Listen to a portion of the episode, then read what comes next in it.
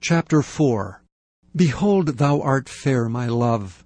Behold, thou art fair. Thou hast dove's eyes within thy locks. Thy hair is as a flock of goats that appear from Mount Gilead. Thy teeth are like a flock of sheep that are even shorn, which came up from the washing, whereof every one bare twins, and none is barren among them. Thy lips are like a thread of scarlet, and thy speech is comely. Thy temples are like a piece of a pomegranate within thy locks. Thy neck is like the tower of David builded for an armory, whereon there hang a thousand bucklers, all shields of mighty men. Thy two breasts are like two young roes that are twins, which feed among the lilies. Until the day break and the shadows flee away, I will get me to the mountain of myrrh and to the hill of frankincense.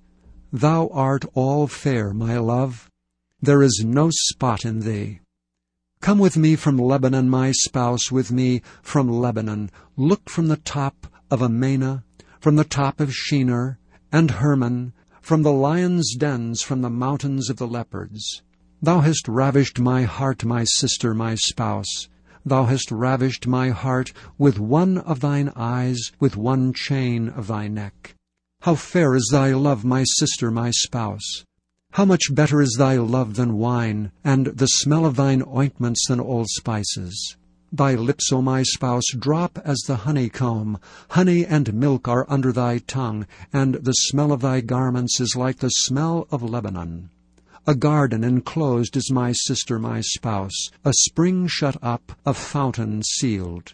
Thy plants are an orchard of pomegranates, with pleasant fruits, camphor with spikenard spikenard and saffron, calamus and cinnamon, with the trees of frankincense, myrrh and aloes, with all the chief spices. A fountain of gardens, a well of living waters, and streams from Lebanon. Awake, O north wind, and come thou south. Blow upon my garden, that the spices thereof may flow out. Let my beloved come into his garden, and eat his pleasant fruits.